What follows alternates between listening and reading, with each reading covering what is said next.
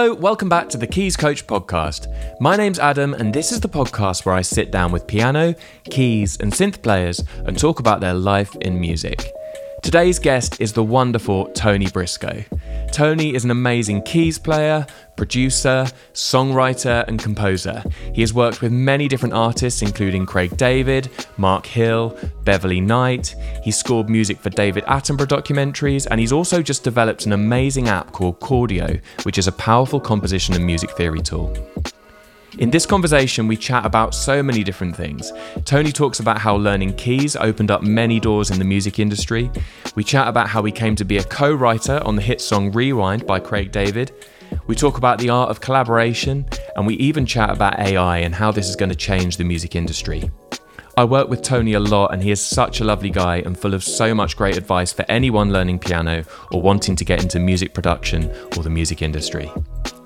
Before we dive into the conversation, if you're looking to level up your keys playing and are interested in hearing more about the Keys Coach as we continue to grow, I've put a link to sign up to our waitlist in the episode description. This will mean you'll be the first to know as soon as new content is released. We've got lots of exciting plans for the future. Okay, let's get to it. Here is the conversation I had with the awesome Tony Briscoe.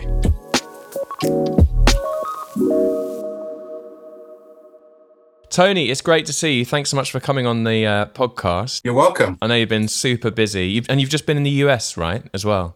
That's right. Yeah, I just got back from Florida, which was really nice. It was 35 degrees there, which oh, uh, was a bit of a sauna, but yeah. um, it was very restful. It was really nice. So that was a, that was a holiday, was it? Yeah, it was a holiday. Although. I was tempted to do some uh, music projects, but I stayed away from that. I just yeah. needed a good break. I think the secret is not to take the laptop. Yes, absolutely. Yeah. That, Although I did, I couldn't help myself. I know it's difficult, isn't it? That's lovely. I love. I haven't been to Florida for like years and years and years. And what what part of Florida were you in? So two parts actually. My dad lives in Orlando, and my oh, brother nice. lives near Miami, which is quite nice. But we did a bit of swimming. It was really good. Did you do the whole Disney thing as well? Attempted, but no. yeah, that's good. Um, yeah. Well, yeah, thanks so much for coming on. I'm really looking forward to chatting with you today. Um, for everyone listening to the podcast, Tony and I do work at um, uh, at the same place, so we know each other quite well. But we haven't ever really actually sat down and just had like a proper chat about music. So that's what I'm super excited about doing today. Me too. Um, and I know you I know you do a huge amount of stuff for everyone listening. Like Tony has just worked with so many different people. Craig David, Beverley Knight, The Artful Dodger, you've done music for TV. And I'd love to just chat about all of that stuff and how it all how it all came about really. Because you're obviously a keys player and that's how you that's got right. into music initially and it's obviously taken you to all these different kind of places and different projects. So how did you get into keys and playing piano initially? That's a really good question. Um, I thought about this a while back actually, because everything kind of happened by accident, to be honest. I mean, it was just following my passion. Right. Um, it, I started very late. So it's when I went to university to study something completely different, no music. It was just my curiosity in mathematical physics. I was doing that, and uh, my housemates, they all played instruments, uh, musical instruments. So I then, you know, used to be like a bit of a roadie, used to go out and watch them and uh, had a lot of fun doing that. But then in my second year, I thought, you know what, it'd, be great to like, uh, you know, have some fun and just try to play an instrument. Now, to rewind a little bit, my dad has always been a record producer. So he knew Bob Marley and Eddie Grant back in the 70s. Oh, man. And little did I know as a kid growing up at home, you know, listening to reggae yeah. music all the time, that some of that stuff would rub off on me. And yeah, yeah. Um, so so yeah so uh, got into my second year at uni and then um, ended up uh, saying you know what? I'm going to learn to play an instrument. So i thought the bass would be the easiest one because it had few few strings. Yeah, um, yeah. but i loved the bass. So as soon as i got on, into it i just fell in love with the bass and then uh, started that for a while and um, got into a band for the first time thought hey this is great you know? And um, but then after that when i graduated I then uh, went off to America uh, to, to visit some friends and family out there. And then I heard a piano player playing out there on the radio named Harry Connick Jr. We could pick up on that oh, later. Of course, like. yeah, yeah, yeah. But he played with a, a bass player called Ron, named Ron Carter. Mm. And it was just those two playing, and it just blew my mind. When I heard right. that, I thought, as soon as I come back to the UK, I'm going to learn how to play this piano. And uh, so, luckily, uh, I was still at Southampton University, and then there was some jazz workshops going on there. Um, as usual, I sort of dived in head first, you know, not realizing how much work it would really take to learn this this instrument. But yeah. uh, I did that. But there's a great uh, pianist there called Raiden Verno, and he taught jazz piano, you know, jazz piano and just jazz in general to everybody in a super fun way, in a collective way. And that's how I learned. You know, I picked up things bit by bit, but it was the instrument I felt the most comfortable with for some reason. It was the one, it, it just felt logical, just looking at a piano and just looking at the notes the way they ordered in a linear way. Perhaps it's my math background which helped me uh, understand it quicker, you know? Well, yeah, people have always said that there's like a, a link between maths and music. I've never managed to find out what that is. I'm not a mathsy kind of person myself, but um, they always say that, that there's a link. I mean, what, what are your thoughts on that? I mean, I, I literally have no idea whether there is or not, to be honest. Well, I thought about that too because um, I a lot of the physics physicists I followed, you know, while I studied mathematical physics, like Einstein, obviously. Yeah. But there's another guy named Richard Feynman. You know, he was the bongo player during the Los Alamos project. You know, you, will see him actually maybe in the Oppenheimer film.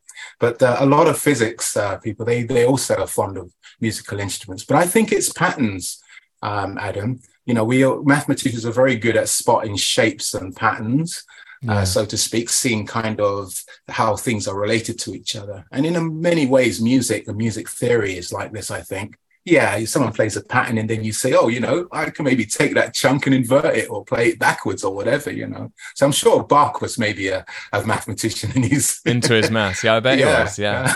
That's so cool. So you you were primarily self-taught then on the keys apart from a few kind of pointers here and there from different people. You kind of taught yourself or did you Absolutely. i mean how did that work?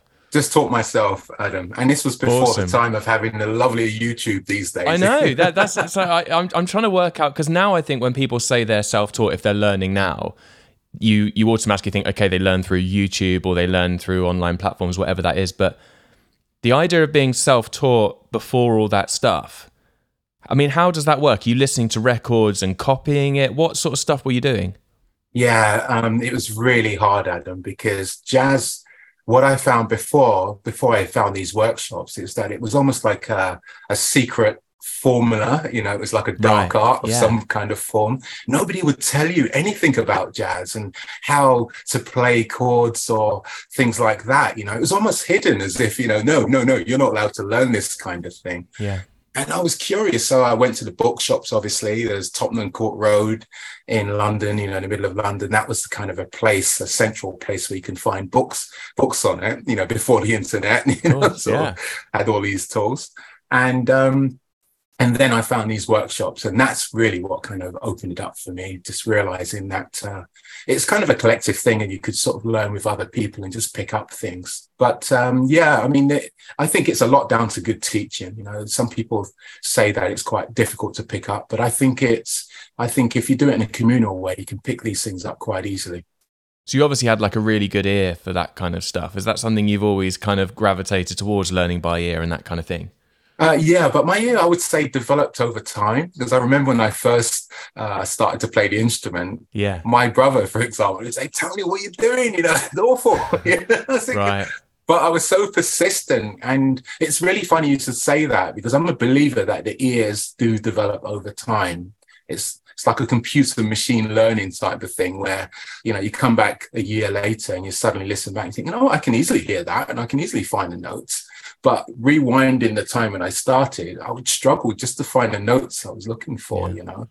It's also like a muscle as well, isn't it? Because the more you do it, more regularly you do it, the better you are. And then if you don't do it for a little while, you know, it's really interesting. I I, I think you know I've certainly found that if I have like a, a job where I'm having to transcribe loads of things all in one go, if it's for an arrangement or something or for an app, whatever I'm doing, I get really quick at it. But then suddenly you don't do it for a while, and it's like oh, you know, it's quite a heavy lift to get to get it all back going again. You know, absolutely. But you you mentioned something there, transcribing, and I think that is key as well because um, over time when i got playing in bands that's something i did quite a lot you know just listening like you said to records over and over again but then trying to pick out the intermediary parts inside you know because when the piano is often playing as an ensemble you can't always hear first time all the parts but over time it gets easier.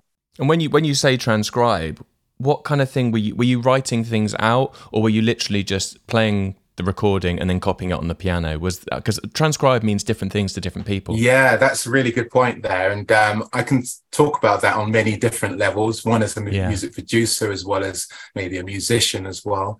But certainly when i was playing in let's say inverted commas pop bands um, I was just more interested in the chords. So it wasn't very specific, like what kind of shapes you would play with these chords or anything. If you're playing a C minor, it was up to you how you wanted to, yeah, to, to, to, to play that one. So I would literally get a piece of paper out and literally just put the letters and the, you know, whether it's a minor with a small m or what have you, and just do it that way in the first instance. And then over time, it got a little bit more, especially later on when I was playing some Steely Dan type stuff that, uh, cool. oh, I better play the specific kind of chord shapes for this, you know? So obviously you're kind of developing your skills, got your good ears. How did you start getting your first gigs? Because I know you did a huge amount of gigs in those kind of days.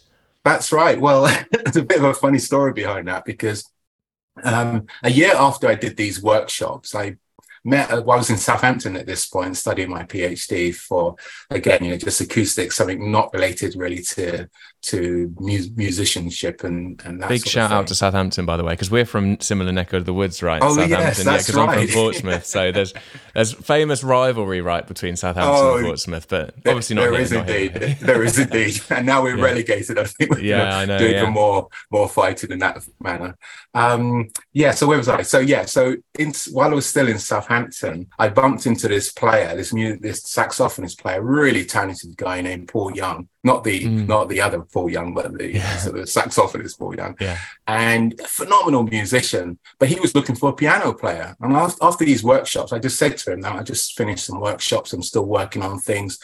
Um, so he said, "Oh, would you like a gig?" I, I said, "Well, I'm not sure if I'm ready yet." But he says, "Well, we've got one booked next week." so, so here's here's the stuff to learn and he shoved me this thing called a real book, which had all you know all the kind of chords for different songs in there. And then we just it was like a baptism of fire, Adam. We just yeah. got there, and then he started to play. Drummer was there, bass player was there, and then suddenly I just found myself just back in this band, but learning stuff very fast. You know, going through chord changes with uh, through the real book. It was manic but fun at the same time.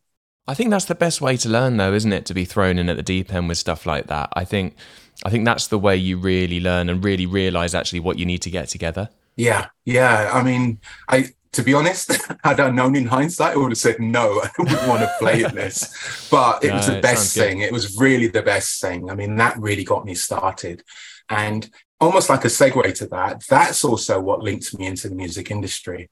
Uh, little did I know that knowing these kind of skills, knowing how to hear chords from records, knowing how to play things very quickly on the fly, um, opened up another door when I then got introduced to a couple of artists in Southampton. Yeah, let's talk about that. So, Craig David, he's obviously a really famous artist from Southampton who you worked with. So, was this around a similar sort of time or was this a bit later?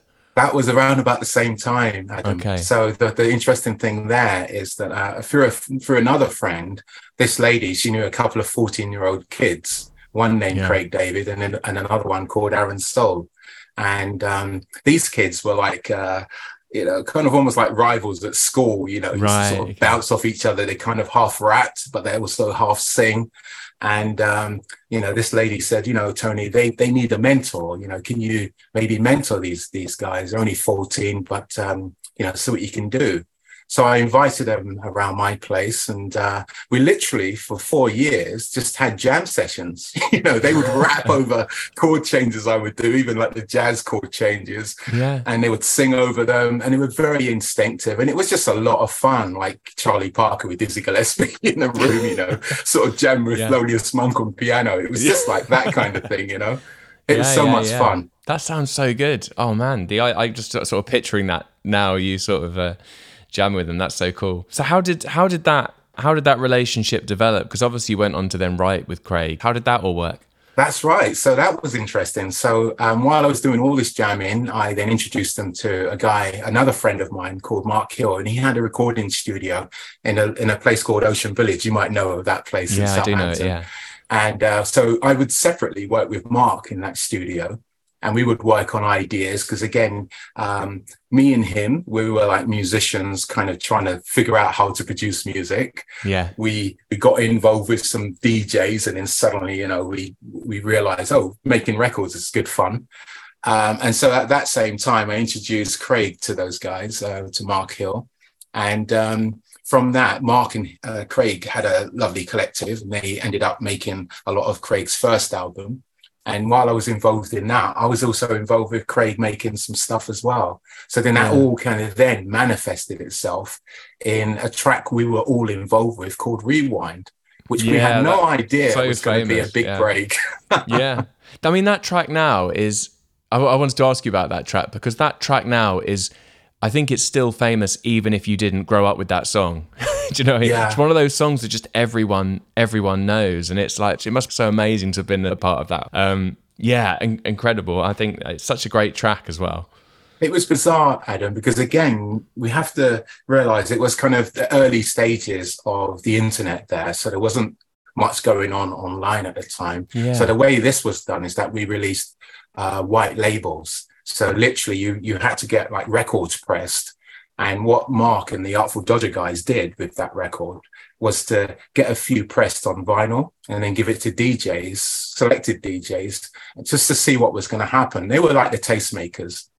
And then I remember once I was with Craig in um, where were we, Camden Market, and we were just sort of wandering around, you know, doing the usual shopping around for some clothes and stuff. And then randomly hearing cars, people in their cars playing this rewind track and thought, we looked at each other after a while and thought, what's going on here? This is kind of bizarre. And that's where I start to realize that there's something about this track which uh, which is capturing imagination of people. And it's yeah. really interesting with music because you could make a thousand tracks, Adam, and you just got no idea which one's the ones that's going to resonate with the audience. I was watching a few uh, like Twitch streams with Disclosure. I don't know if you know. The, oh, sort they're of, one of my yeah, favorite amazing. Uh, duo. But they've they've got all these incredible like live streams that they did where they're actually just talking through their production process. And they said for this latest album they did, they had like maybe 50 tracks or something like that that they'd written, and he, they produced up like 50 tracks, but actually only you know however many it is made onto the album. And I just think that's such an interesting thing. But you don't obviously know when you know when you're choosing those tracks which ones are the ones that are going to be the ones that just really kind of hit. You know. Absolutely, and a bizarre thing about that rewind track as well. It it came across fortuitously in the sense that the first version of it, um, I think, you know, and, and, they could tell you the story better. I think they had a crash on their hard drive, and so they had to rebuild the track.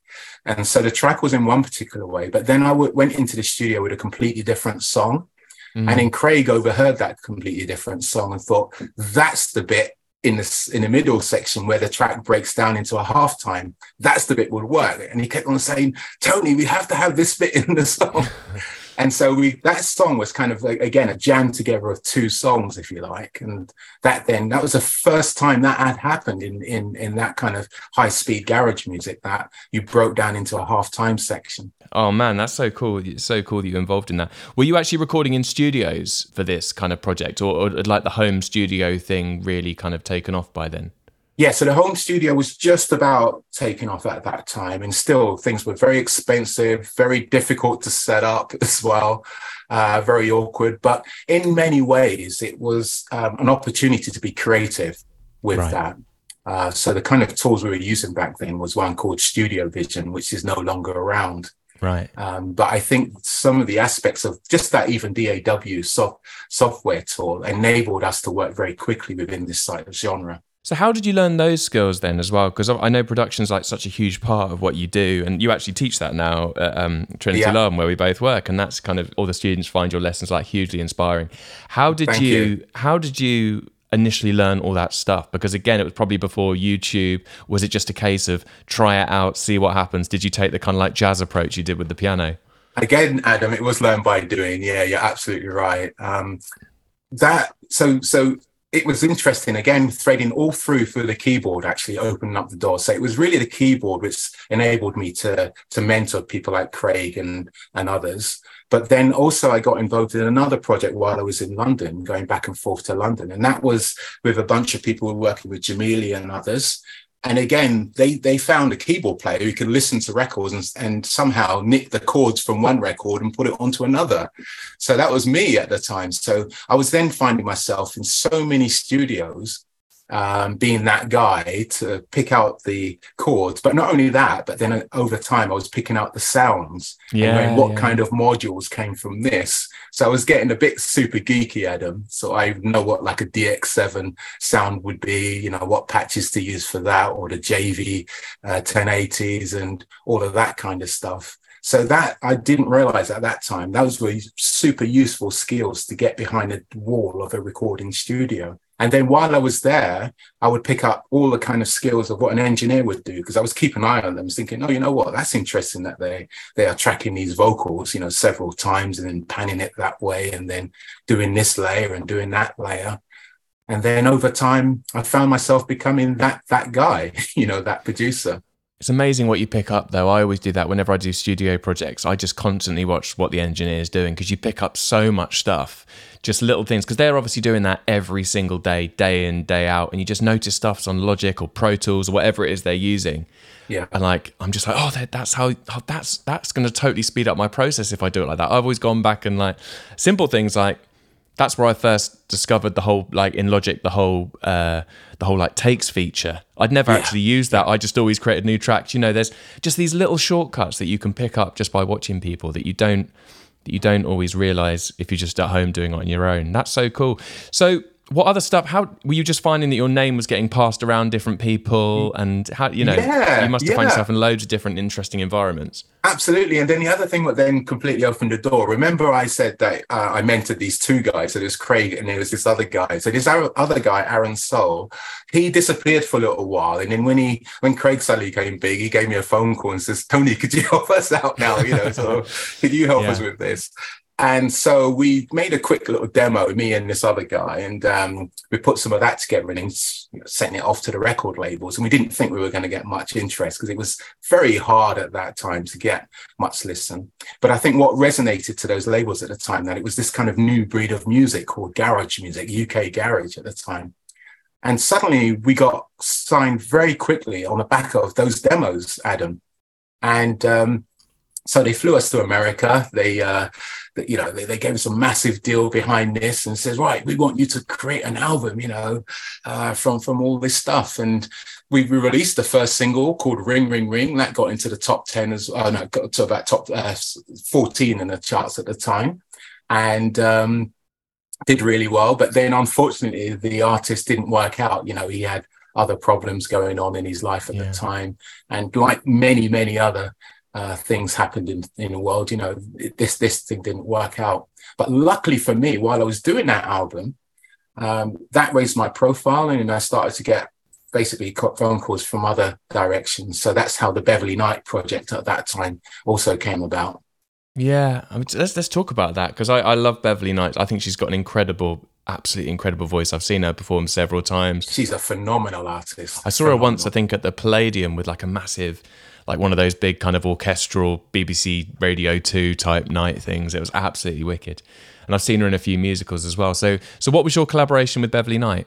Oh, that's great. So um, I think it was around 2001 I got that call because my managers knew knew them as well, knew her, and um, said, "Yeah, it'd be great if you could work on her album." She was working on an album called "Who I Am" at the time, and she had written quite a few songs in Nashville uh, which is like the mecca of songwriters. Of course, yeah, yeah, so, yeah. So she wrote uh, this particular song called "Shoulda, Woulda, Coulda" with a great Nashville writer called Craig Wiseman, and uh, she played it to me, and it was a really slow, kind of uh, beautiful ballad, and um, I thought to myself, "This is a great song. You know, what can I? I can't do anything to this." Yeah but apparently the record label at the time they they insisted that they kind of wanted to make this radio friendly. So they, they they, kind of wanted us to do all kinds of things. So they gave me a, a brief. And this is what normally happens when you're music producing you know they give you a brief and then you're supposed to go away and work on that. But at that time that brief for me sounded a bit pear-shaped to be honest. You know, they wanted it to sound like a kind of Timbaland vibe, you know, really kind of crazy and mixed. And I thought I couldn't I couldn't see it working. So at that time I was working on another album and I thought, you know what, I'm, I'm going to pass on this one. You know, they can pass it on to someone else. They passed it on to someone else, and after about a month later, it didn't work out. So they came back to me and says, "Tony, could you, you know, please, can you, can you really try try to do it?" So I said, "Well, can I can I maybe uh, you know sort of respect this brief, you know?" So so they said, "Yeah, yeah, go for it. You know, just try out so this way." So at that time, I, I collaborated with another producer, a guy named Mike Spencer, and we had a, so much fun together. So what I did with that song is sped it up a little bit and then sketched out a rough guitar part. So I'm not really a proper good guitar player, but um, thanks to the bass, I was able to still to play a, a rough guitar it. part. Yeah, exactly. So sped it up, put some guitar on there, and um, and then just a proof of concept to see if it would work. And we've, we've we listened to it back and thought, yeah, you know what, this could could actually work. So then we got some session musicians in, and the magic really happened with Jamiroquai's guitar player called Rob Harris. Yeah, so yeah. I brought him in to replace my guitar parts, and as soon as he did that, I thought, you know what, this is going to work. It's going to yeah. be a phenomenal song. So we um, we got the backing track in place, and then Beverley Knight she heard it again, and at first, she, she had a bit of doubts about it because it was faster than the original ballad. Um, but she's such a phenomenal artist. She just went into the um, vocal booth and literally just on a second take, that's the version you're hearing on the record now. Wow. Phenomenal song, phenomenal performance. You've obviously collaborated with so many different people. Um, what do you think are the skills needed in order to be a really good collaborator? Because it's a hard thing, collaboration, isn't it? Especially, particularly with people you don't know and you're just meeting for the first time. So, 100%. yeah, what are those skills you think you need?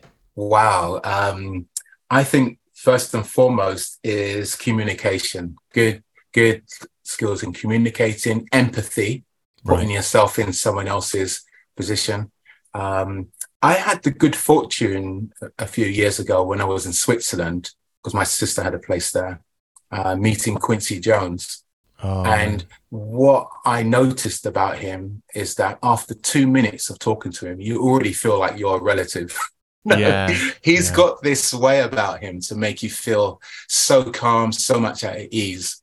And I realized that that is one of the key qualities if you're going to collaborate or even be a music producer or or what, whatever you're working on in the music industry. Because as you know it's quite vulnerable you know when you're playing an instrument especially the voice it's the most innocent most naked thing you could do in mm. a way. And you need that kind of trust you need that kind of empathy around the people you work with. And if you've got a really nice vibe going on where everybody feels free to try out different ideas without any kind of feeling that someone's going to criticize them, that's when the magic can really happen, I think. I completely agree. People just have to feel comfortable, don't they? I think in the space where you're writing. I think when people feel comfortable, they feel confident to share ideas. I think sometimes as well, you know, you don't want to feel like any of your ideas are going to be judged. If you create that really s- sort of safe space, then people are just way more likely to kind of contribute, you know. Absolutely. I often it's, it's interesting that we use the word when we're jamming, we use the word play. And it's a bit like children playing in a playground in a way, where you're innocently trying out these things, falling over, you know, and, and some music producers, we even call it the lab, you know, where we're constantly mm. experimenting. But as long as we've got that safe space, we feel like we can experiment. It's when that magic can happen potentially. Absolutely. And I know you've also done a lot of music for TV as well and that kind of thing. So how does that vary from producing kind of tracks with artists? Oh god, uh, that's that's that's completely different in many ways now. I mean, um, the the break for me, which came through TV, was being in Bristol at the time. So I moved to, from Southampton to Bristol in the end, and um, that's a lovely place. But what I didn't realise until I got there, it's really the heart of where the BBC wildlife is. Right.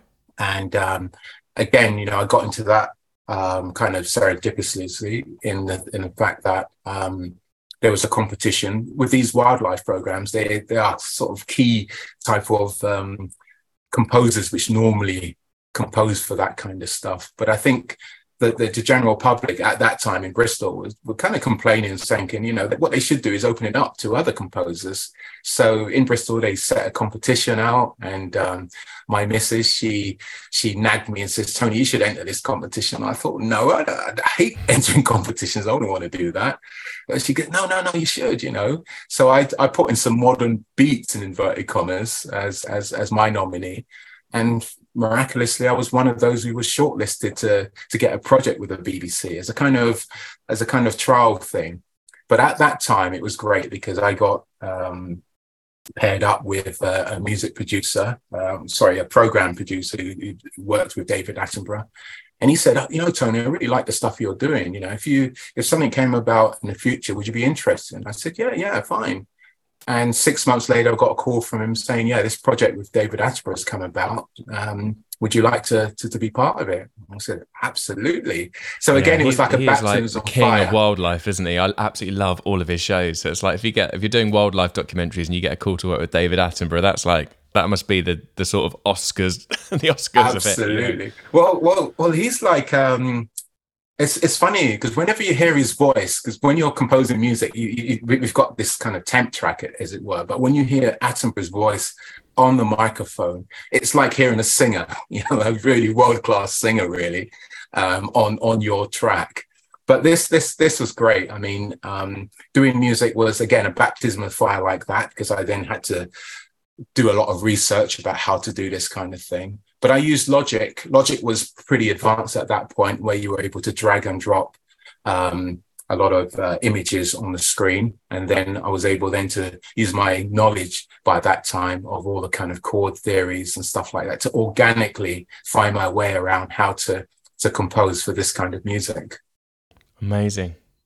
Did you find yourself having to move into like a different sound space for that? Yeah, and and the and the beautiful thing about that, Adam, is that you what I found I started to listen to a whole lot of other stuff, you know, classical um, stuff from um, Panama, you know, just because completely music from all around the world, just to get a sense of what could fit that particular image piece. And so that's what I really like about writing to to either videos or still images is that it sometimes takes you outside, completely outside your comfort zone.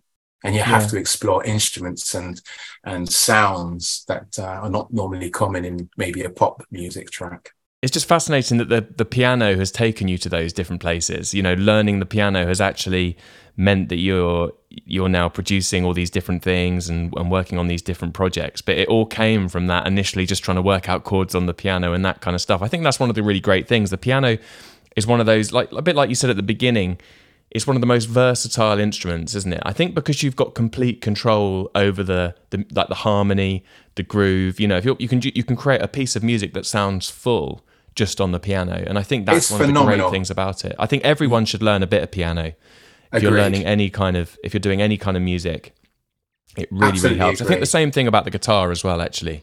Yeah, yeah, um, I absolutely agree with the, the, the the piano because I see the piano as both a harmonic and a percussive instrument. Yeah. Um, even when I was studying salsa piano, I found that a lot of of the great salsa pianos actually started off being drummers, kind of, Congas, you know, yeah, exactly, yeah, and then moving on to that kind of thing. People like Eddie Palmieri and and others. So so this thing called a piano for me became the portal uh, into the music industry, and it's the thing we often still use to get ideas into the DAWs as well. So it's it's I've found just just learning even just the rudiments to be so useful to get your ideas out into the box really. Hi, it's Adam here. I just want to quickly interrupt the podcast to ask you a very small favour. If you're getting lots of value from these conversations and want to stay up to date with all our latest episodes, please do subscribe to The Keys Coach wherever you get your podcasts. This means that you can continue to hear these great conversations and you'll be notified each time a new episode comes out. And if you're feeling even more generous, please do consider leaving us a review. This helps others to discover the podcast and join this community. Thank you so much for your support. Hit that subscribe button. Let's get back to the conversation. I know like your the amount of music you listen to, you just listen to so much different music and you got such eclectic taste. And I, I, know you're always recommending me different things whenever I see you and all that kind of stuff. It'd be really cool if you could tell the listener a little bit about some of the music that you like and maybe just recommend a few things because I'm going to put a Spotify playlist link to all of these different uh, like your, your top tracks and top artists. So yeah, who, oh, fantastic. who are your who are your kind of massive inspirations?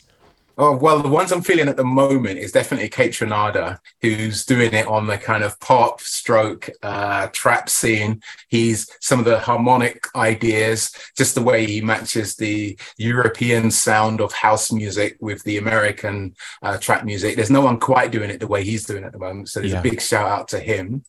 Um, in terms of keyboard players, I've been you know, uh, inspired by so many. So we mentioned the Harry Connick Jr. link earlier on, but I definitely want to be a big shout out to Ahmad Jamal. Uh, there's a piece called I Love Music. Unfortunately, Ahmad Jamal just uh, left us. Uh, I think yeah, it was like this sadly. year or just early. Yeah, exactly, just recently. But phenomenal, phenomenal musicians, which has left us with great music. Herbie Hancock, which everybody always talks about, he's uh, affected so many, but me too. Uh, there's a couple of tracks I would like to shout out with him. Uh, one is Mwandishi. There's a track called Ostinato. It's a 7-8 track. Uh, phenomenal one. And then obviously the Cha-Cha one with uh, Jaco Pastorius. I really love, love his playing. The other thing I used to do as well is play salsa music. And uh, I used to play in this 15 piece band, and we played at Glastonbury for oh, three nice. years in a row okay. there in this band. But it was it's super super fun. We used to play in one of the kind of tents in a corner, and everybody used to dance to this kind of. Cuban you learned all like the like Montunos and things like that. Absolutely, like... and Adam, it's it's it's a great. If you're going to learn piano, I I would highly recommend people learning a bit of salsa, just because of the fact that when you got it when you're playing on top of a bass player, the bass player is playing a tumbao pattern, yeah. which is kind of in threes and then you're playing what's called a montuno pattern, and then that's that's not in three, mm. and then and then to gel together, it really really encourages you to just to feel the music rather than to count yeah, the yeah, music, yeah, which is uh, is a great thing. But one of my great favorites of salsa music is Papo Lucca. He's one of those greats, uh, either Papo Lucca or uh, Eddie Palmieri. Those are my two favorites. Nice. And then I'll just run through a couple more uh, for you. So Keith Jarrett, how could you go without saying Keith Jarrett in, yeah. in your your tracks? And for me, one of the masters has got to be Bud Powell. You know, yeah. um, even Bill Evans said Bud Powell was one of these, you know, phenomenal favorites, and obviously Bill Evans is one of my favorites.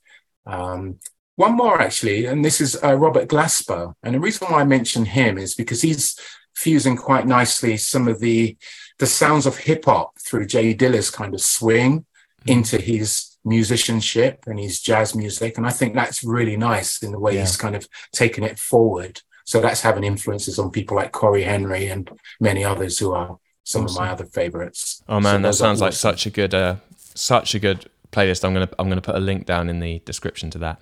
How uh, how do you think the music industry has kind of changed? Because um, obviously you've seen it like coming in. Obviously you learned without the internet.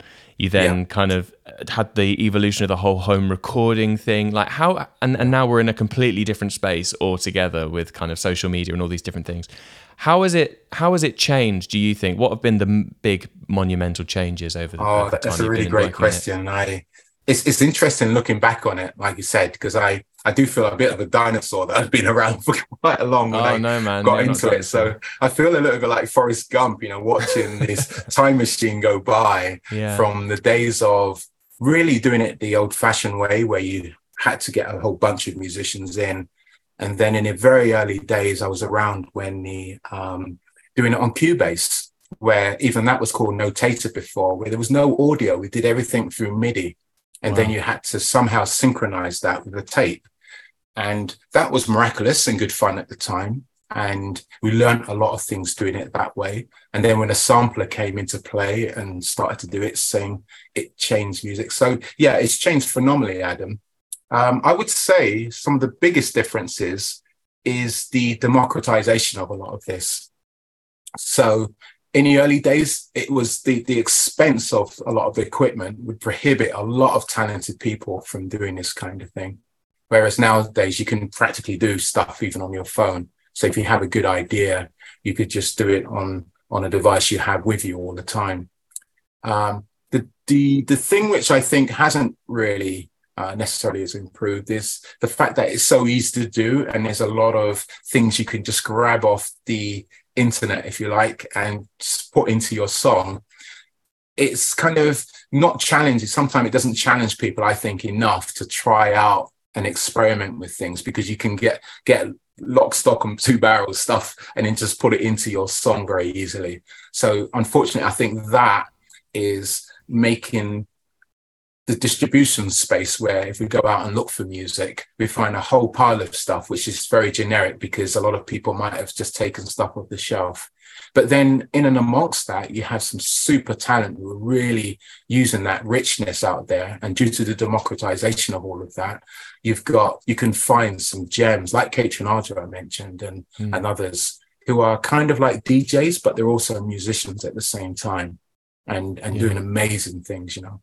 I often think if Bach was living today, what what kind of music he would be doing with all this stuff around, you know? I know it is. It is weird when you think about that, isn't it? It's like these people, like I guess Miles Davis changed as as the industry was changing around him and tastes were changing around him. It does make you think, like, what would you know? There's just so much out there that you can you can sort of get ideas from and people that you can now collaborate with. I think Instagram's massively changed that as well. That you can yeah. actually now collaborate. And I think, I mean, it's become a really big thing on TikTok, the whole duet thing. But mm-hmm. the idea that you can now put out a into the ether a, a, track where you're collaborating with an artist if they've put something up, and you're and you can actually then post that and they might see that. I mean, that just never would have happened probably before. I don't quite know how that would have happened back in the day. Absolutely, absolutely. And it's interesting you mentioned that as well, because um, all through the history, you can say, of music, it's been affected by the medium it's been propagated by. So, for example, when it got onto record, because the early day records were so difficult to press, you know, the music on there, it forced people to to only have the music in about three minutes long or three and a half minutes. Yeah. And, and then that kind of set the standard within a lot of pop music that it had to be of that length. But it was because of the media at the time and now you're you know you fast forward that into tiktok world and maybe now you've got to capture attention within the first 20 seconds so let's have yeah. a song about that long you know yeah so yeah the music industry interestingly has found found it the most when it's come to disruptions from this technology it has changed so much it always seems to be music first and then that ripples down to other mediums like films and video games and stuff like that are you are you worried about AI? Do you think that's going to be having a huge impact on the music industry? I mean, what, what are your thoughts on that? Oh God, you, you I could talk for ages about this, as you know.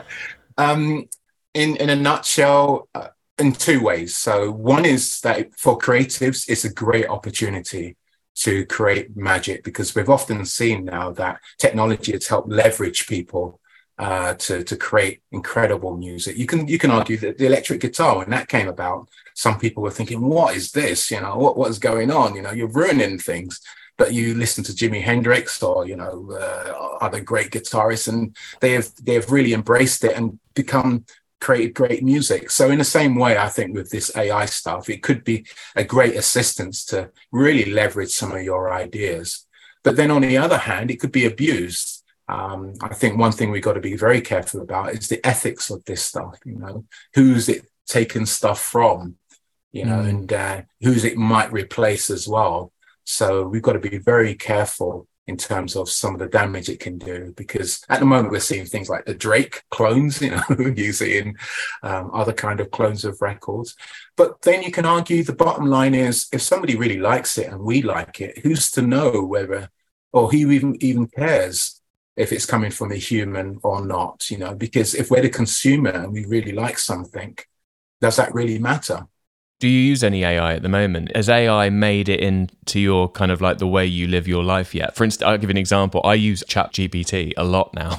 and in yeah. fact, it's got to a point where I've I've I now sometimes will go to ChatGPT rather than I'll go to Google. And I think one of the great things about it, I think anyone who thinks that AI will just do the whole thing, I think what AI does with things like ChatGPT is it means that you never have to start with a blank page yeah, yeah, it's great for coming up with initial ideas. it's ideas. great for coming up with initial ideas, and and like I was saying to you, I just did I just did these two these two books, and sometimes you sit when you're when you're doing a project like that, you have to just sit in front of a page, and all of the ideas have to generate from your head, and actually just to have something there that can just uh, propel you a bit forward and give you an idea that then sparks you off on another journey is it makes all the difference, you know. So absolutely, I think absolutely. It's, it's, it's you're so right. It's about the abuse of it, and it's about when people use it completely on its own. I mean, do you think there'll be a time when an entire film score will be written by AI? I think already it already is here. There is a saying by William Gibson says the future is already here, but not evenly distributed. And right. so, in some parts of the world now, if you go to Silicon Valley or, or others, there are tools out there we already are using which can be built completely with AI. But it, I, I think one of the things it might help us ask the question is, is what is it all for? You know, when we're listening to music and all of that. And for me, a lot of music is relational. You know, it's like, how do you feel about it? You know, when you're playing it and you go out and see someone live, how you feel. It's very community driven. Mm. And I think that's the bit you can't really replace with, with AI. It may be able to, over time, be able to simulate mm. really, really good music. But I think the thing what we have with this music is something very personal. Is when we share it, mm. when we're out there sharing experience. it together. That shared experience, right. absolutely. That's through consciousness. It's through empathy. That's the stuff I think what can't be replaced by these kind of things. You're so right. I, I mean, a few months ago, I was I was sat I was sat um, at my friend's house and we were watching Glastonbury, uh, and Elton John was obviously doing his like big headline show, and you, know the camera was panning out and all of this stuff, and you got all these millions of people there, or thousands of people, however many people. And it, I, only that day, I just read an article that was all about the music industry's doomed, and you know, there's going to be no songwriters and no all this kind of stuff. And I was thinking to myself, AI is never going to replace all of those people sitting, watching in a field together, experiencing Elton John doing maybe one of his last UK shows, written so many amazing songs that are just part of all of our kind of our, you know, the music we know. So, absolutely. Yeah, so I, think that's so the right. bit. That's the bit to recognise. I think everybody, I, I, really do think all of the young, younger generation, they're going to leverage all of this stuff to make better music. And then the talent will still come out from that to make even better music. So if you're talented and you're using some of these tools which are out there, they're going to make you even better. But if you're not talented, it's not necessarily it, it might just help you just make generic stuff, which is already out there at the moment. Um, but some of the tools I use, um, I've been using these kind of tools for a long time. So within the production world, we've been using a lot of these a lot. So tools like some of the iZotope stuff, which helps us mix tracks, because sometimes mixing a track can be very tedious uh, to make it sound like you know a record, your demo to make it sound like a record. Are you talking about RX there? Um, RX. Um, there is Nexus. There are um, tonal rebalance. There are so many tools out there, which kind of gives you suggestions and hints based on what you're already doing.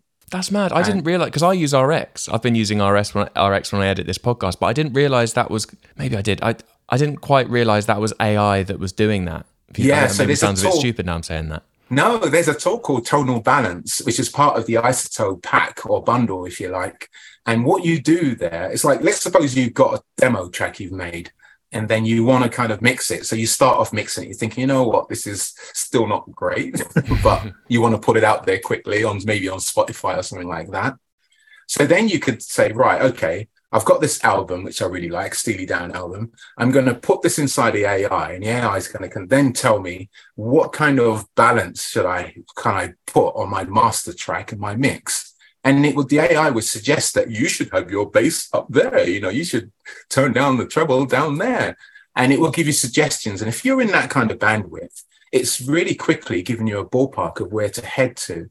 So it's like a it's like a kind of like an automated car. You know, you're not completely self-driving, but you're assisted by this driving. Yeah, yeah, yeah. Oh, that's so cool. Yeah, I guess I I mean I, I sort of use that stuff, and I've actually used the tonal the tonal balance one. Um, but I sort of just I just didn't realize that was AI that was doing that. That goes back exactly to your point earlier on when you just said the future is already here. well, I'm already using it and I don't realize it's AI. You know, it's like, am well, I, is, is AI part so, of your life? The, the, the, the, thing about all of this, which uh, one of the takeaways, Adam, is that this thing is is so insidious that it's going to be in everything we look around in. And so even though we're not even going to think we're using AI, even when we're talking now over this Zoom, there's some AI used for the noise cancellation going on. So if you didn't have that AI in place, you'll get a lot of feedback from your own signal. So even things like that, you know, these tiny little things have been um, tweaked by a bit of AI. Uh, but we call it AI, but it's really machine learning, really. Yeah. I mean, you know, AI is a catch-all term, but um, it's just machine learning. So it's not the Terminator type of stuff. No, no, no, no. The, yeah. The robots aren't quite here yet. Well, maybe they are. maybe yeah. you're a robot. I don't know. but that's your fact. No to, to um, one of the things also, um, uh, I've been using various apps as well for composition. You can yeah spur ideas as well. So there used to be one called um, I, have forgotten; it's gone out of my head now. But there's various apps out there in which you can put some chords in, and then it will kind of shuffle it. It's like putting it into a into a little hmm. bag and just little shuffling blender, these yeah. chords. Yeah, a little blender, and then coming out with a bunch of others. So there's a bunch of apps like that, and so it can again spur ideas, especially if you're in a rut where you're always playing a G minor and in a D minor or something like that. You know, so that's i think another opportunity to use these things to um, come up with new ideas as well yeah help you get out of familiar patterns that you may find yourself in i should say to everyone listening um, Tony is Mr. Tech. He's the the only person that doesn't get sort of phased by any kind of technical issue that happens either in the studio or in a working environment. I've I've I've been there and I've been stressing out trying to work out what cable plugs in where and you know, and Tony's just like cool as a cucumber. And this has sort of lent itself into you actually creating your own app, which sort of is is one step even further than just using, you know, that's like coding, that's all that kind of stuff. So how did you get into all of that? I think that's incredible that you've made this this app Chordio. Oh, thank you, Adam. Um, yeah, I'll have to rewind the clock again to, to how I got started. But again, in a similar way to how I learned how to play the piano, I learned how to code in a similar way. Um, it was during a time in the music business where it took a dive. So everybody, uh, well, some people remember around about 2006 where Napster came into play, you know, some yeah. of the other downloading things. And the music industry really took a massive hit at that point and so many people lost their jobs. Uh, they were trying to restructure the music industry, all of that. And then at that time, I decided to go into a bit of teaching, you know, diversify my my experience really, and to make sure that you know I've always got something to pay the bills with. Because as, as glamorous as the music industry might seem, oh, it doesn't always pay the bills. yeah, yeah, exactly. But uh, at one point, then I was then also working for working for Apple, you know, sort of evangelizing, uh, teaching Logic at that time. And I remember one point where the, the the program crashed, and I thought, I wonder what this means, you know, because it came up with some some terms and some code, and I thought, oh, that's interesting. All the time I've been using Logic, and I never knew how you know this thing even works. So I got yeah. curious at the time. So literally went back to school you know, literally right. uh, online in this case. So I found a YouTube video series by this 17 year old kid who taught me how to code. Can you believe That's it, Adam? Mad, isn't it? Yeah, yeah, yeah. It's mad. Great. It's, it's, this is the beautiful thing. I mean, on YouTube now, you know, you could find some geniuses, some just super teachers who are able to teach you stuff.